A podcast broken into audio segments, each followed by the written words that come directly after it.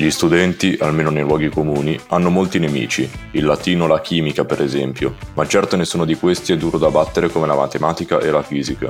Eh già, e non fanno certo paura solo agli studenti. Quante persone dicono guarda, io e la matematica proprio, guarda, lascia stare davvero due cose diverse. Eh già, ma lo sanno questi che in realtà la matematica e la fisica sono nelle nostre giornate ben più di quanto immaginiamo. Tutto sommato, quindi tutti abbiamo a che fare con la matematica e la fisica.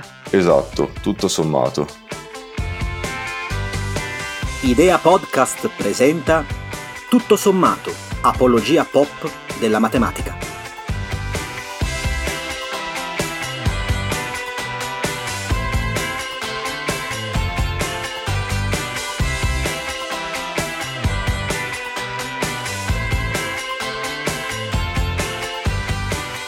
Benvenuti nel podcast in cui vi verrà finalmente svelato il lato pop della matematica e della fisica.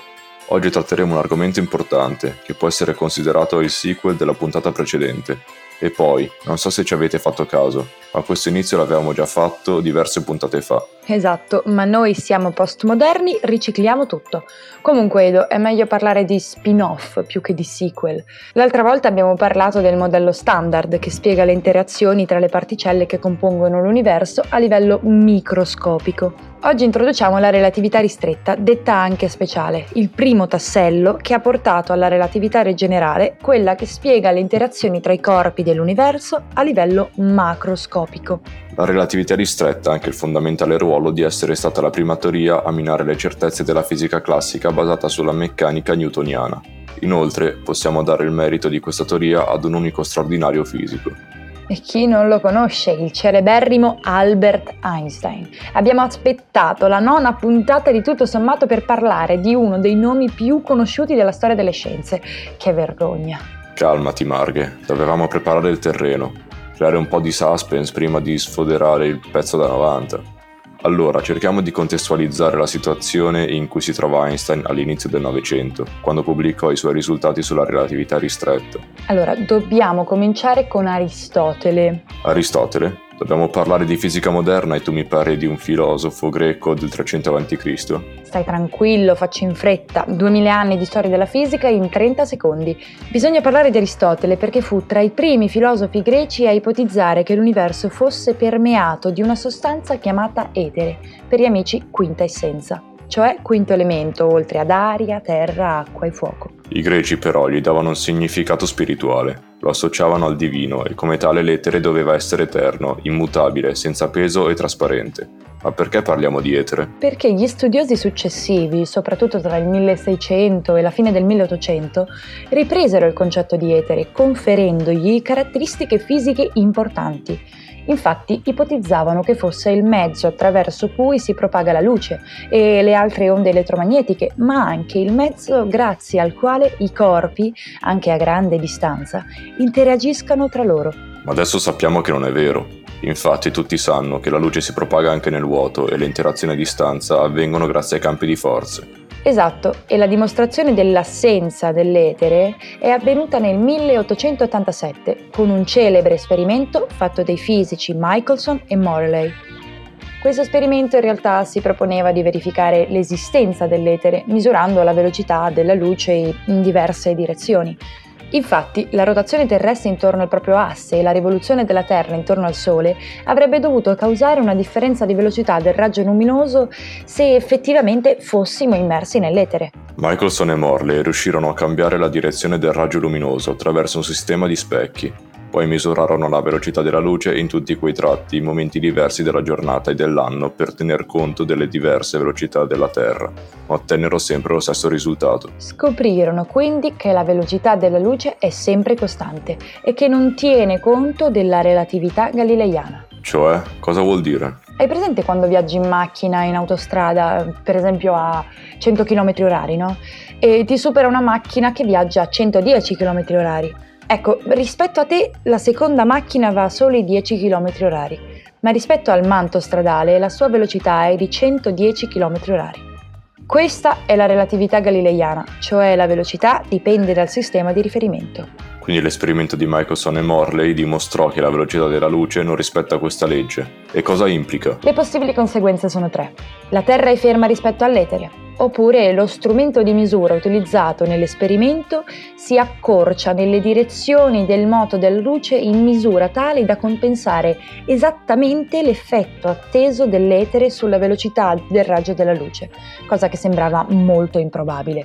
Oppure la velocità della luce è effettivamente la medesima in tutte le direzioni. Beh, ma se si mette in relazione con la relatività galileiana, anche il fatto che la velocità della luce sia sempre la stessa sembra molto improbabile. Hai ragione, ma Einstein partì da questa affermazione per costruire la sua teoria per, per la precisione, partì dal presupposto che l'etere non esistesse e da altri due postulati. Se non mi sbaglio, i postulati sono affermazioni, senza dimostrazioni, su cui basare una teoria matematica, in questo caso direi una teoria fisica. Bravo! E quali sono questi postulati? Il primo dice che tutte le teorie della fisica classica, cioè la meccanica, l'ottica, l'elettromagnetismo, continuano a valere in tutti i sistemi inerziali cioè quei sistemi di riferimento che hanno un moto rettilineo uniforme, quindi che si muovono con una velocità costante. Esatto. E il secondo postulato è proprio quello che deriva dall'esperimento di Michelson e Morley, cioè che la luce si propaga nel vuoto a velocità costante, indipendentemente dallo stato di moto della sorgente o dell'osservatore. E quanto vale questa velocità nel vuoto? Per semplificare possiamo arrotondare il valore a 300.000 km al secondo. Ma Einstein come ha risolto il conflitto con la relatività galileiana? Per capirlo bene facciamo un esempio.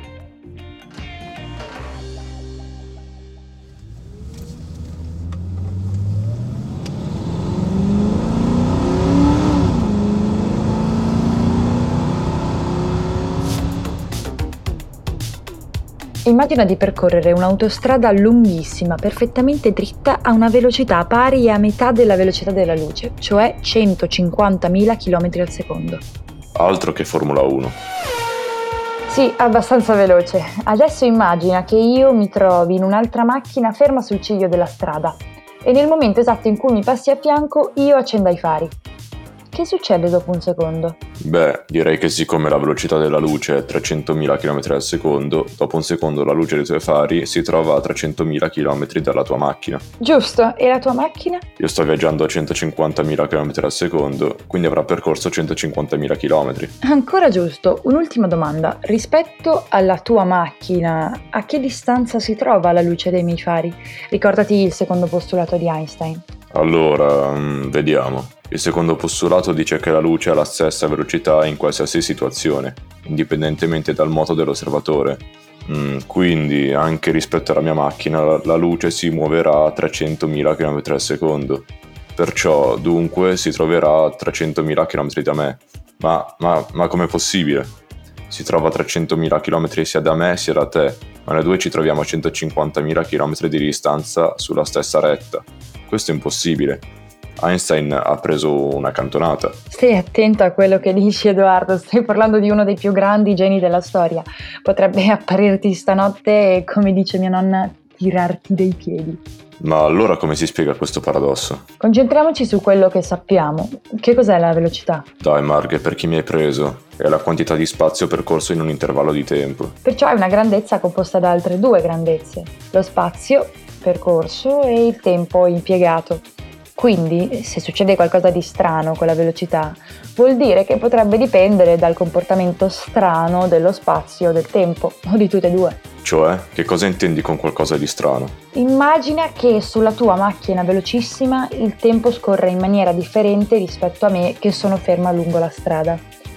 Ipotizziamo che un secondo per me equivalga a mezzo secondo per te. Perciò quando la luce si trova a 300.000 km da me, per te è passato solo mezzo secondo, quindi... Io nel frattempo ho percorso 150.000 km, ma solo in mezzo secondo. Perciò 150.000 diviso 0,5 fa 300.000. Quindi abbiamo dimostrato che anche rispetto a me la luce viaggia a 300.000 km al secondo. Bene, abbiamo finito, no? No, aspetta. Adesso facciamo un altro esempio perché altrimenti sembra che diamo i numeri. Immagina che il tempo rimanga uguale per me e per te ma sia lo spazio a comportarsi in maniera diversa. In particolare supponiamo che per te, che viaggi ad altissima velocità, lo spazio misuri il doppio rispetto a me che rimango ferma. Hai capito dove voglio andare a parare? Direi di sì. Allora, diciamo così. Nel secondo trascorso io ho percorso rispetto a te 150.000 km. Nel mio metro di misura, che vale doppio, ho percorso 300.000 km e quindi ancora la luce viaggia sempre a 300.000 km al secondo. Anche in questo caso è valido il secondo postulato di Einstein. Ma allora qual è l'ipotesi giusta? In realtà ti ho fatto un esempio molto semplificato per spiegarti la situazione. Vari esperimenti hanno dimostrato che la dilatazione del tempo e la contrazione dello spazio, presi singolarmente, non sono sufficienti a spiegare tutti i fenomeni. È necessario che avvengano entrambe le cose. Però non esattamente con i numeri che mi hai dato prima, vero? Altrimenti rispetto a me che viaggia con una velocità elevata, la luce avrebbe velocità doppia e andrebbe contro il postulato di Einstein. Bravo, vedo che sei stato attento.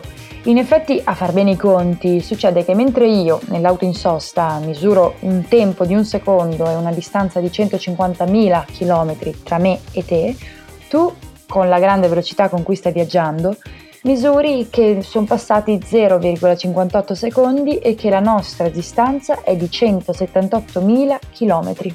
Wow, mi sembra incredibile. Ma siamo sicuri che sia realmente così? La teoria di Einstein e la relatività ristretta è stata confermata con diversi esperimenti e riesce a spiegare moltissimi fenomeni che prima non si capivano e che altre teorie non erano in grado di chiarire.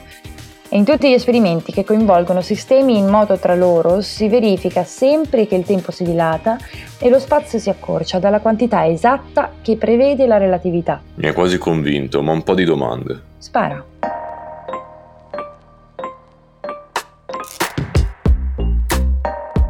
Devi spiegarmi meglio il fatto che quando mi muovo ad alte velocità il mio tempo si dilata. Vuol dire che mi muovo a rallentatore nel mio sistema di riferimento? Assolutamente no. Quando tu ti muovi nel sistema di riferimento fai parte di quel sistema e non ti accorgi né della velocità né della dilatazione del tempo né tantomeno della contrazione dello spazio. Hai visto mai il film Interstellar?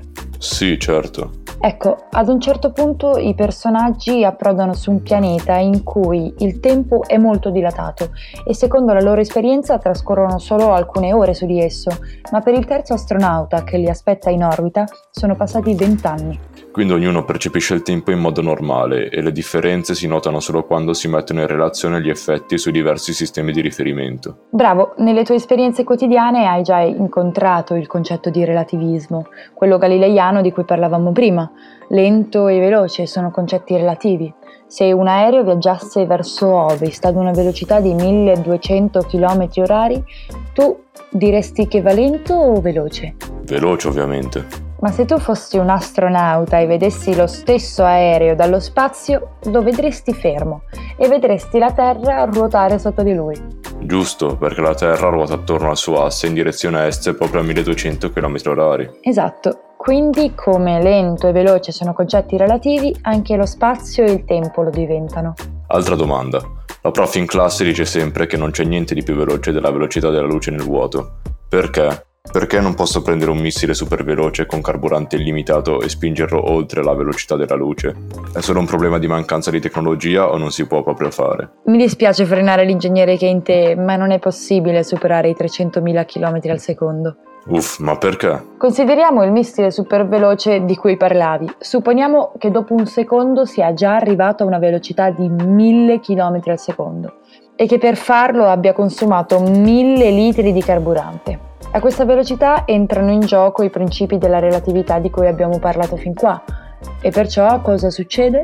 Beh, a questa velocità il tempo del missile sarà già un po' dilatato e il suo spazio un po' compresso rispetto al tempo allo spazio misurati sulla Terra. Bene, ora possiamo immaginare di immettere nei propulsori del missile altri 1000 litri di carburante che dovrebbe accelerarlo di altri 1000 km al secondo. Però questa velocità è quella che legge il comandante sul contachilometri del missile, ma per noi che siamo rimasti a terra la velocità sarà minore. Giusto, infatti misurata qui dalla Terra, la velocità del missile dopo due secondi non sarà 2000 km al secondo, ma un pochino meno, anche perché sul missile sono trascorsi meno di due secondi. E così via. Il tuo missile accelera sempre di meno rispetto a me sulla Terra, man mano che la sua velocità aumenta perché ogni volta impiega un tempo più lungo per spostarsi in un tratto più breve. Perciò la velocità del missile aumenta sempre, ma sempre di meno, e si avvicina sempre di più alla velocità della luce, senza mai raggiungerla. Corretto. Ma allora basta dare al missile ogni volta più carburante in modo da compensare questo effetto dato dalla relatività. Il problema è che in questo modo dovreste usare sempre più carburanti ad ogni spinta e anche qui a conti fatti si vede che per raggiungere la velocità della luce avresti bisogno di una quantità infinita di carburante. Aspetta, ho trovato il modo di fregarti. Prendo due missili super veloci che viaggiano quasi alla velocità della luce in direzioni opposte, così ognuno dei due andrà circa al doppio della velocità della luce rispetto all'altro. Mi dispiace, ma no. Questo è ciò che accadrebbe se il tempo e lo spazio non cambiassero con la velocità, ma abbiamo visto che invece spazio e tempo si modificano e ognuno dei due missili misura la velocità dell'altro con il suo metro ristretto e il suo tempo allungato. Quindi anche in questo modo i missili non raggiungeranno mai la velocità della luce, perché ognuno dei due osserva che l'altro impiega un tempo più lungo per spostarsi di un tratto più breve, cioè va più lento. Solo Superman può andare alla velocità della luce. Dai, non distrarmi che credo di aver capito. Però, per quanto mi hai detto, questa teoria non ha nessun effetto sulla nostra vita quotidiana. Quando mai ti capita di viaggiare a 1000 km al secondo? Ah sì? Hai mai usato un navigatore GPS? Certo, ormai chiusa più le mappe cartacee. Appunto, devi sapere che il sistema GPS è composto da 24 satelliti in orbita intorno alla Terra, che si muovono a 14.500 km orari e che risentono degli effetti della relatività, provocando un errore di circa 40 microsecondi al giorno. Ma cosa vuoi che sia? 40 microsecondi sono 40 milionesimi di secondo, è un intervallo di tempo impercettibile. Se il tuo navigatore non compensasse le misurazioni dei satelliti, produrrebbe un errore di localizzazione di quasi 14 km. Per farti capire si parla di circa il doppio del diametro di Milano. Ti sembra un errore impercettibile? In effetti potrebbe essere un problema. Va bene, sono pieno di informazioni, per così dire relative. Ho bisogno di riflettere. Bravo, dormici un po' su. Sono stremato, un saluto a tutti. Alla prossima puntata, l'ultima della stagione. No, davvero, che tristezza. Ma torneremo, Edo, torneremo.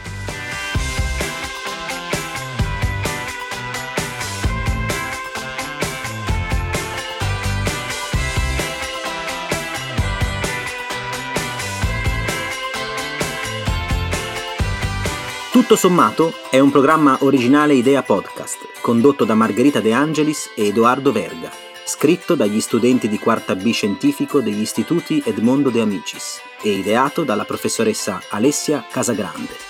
Sound design a cura di Simone Pavan. Tutti i diritti riservati agli istituti Edmondo De Amicis.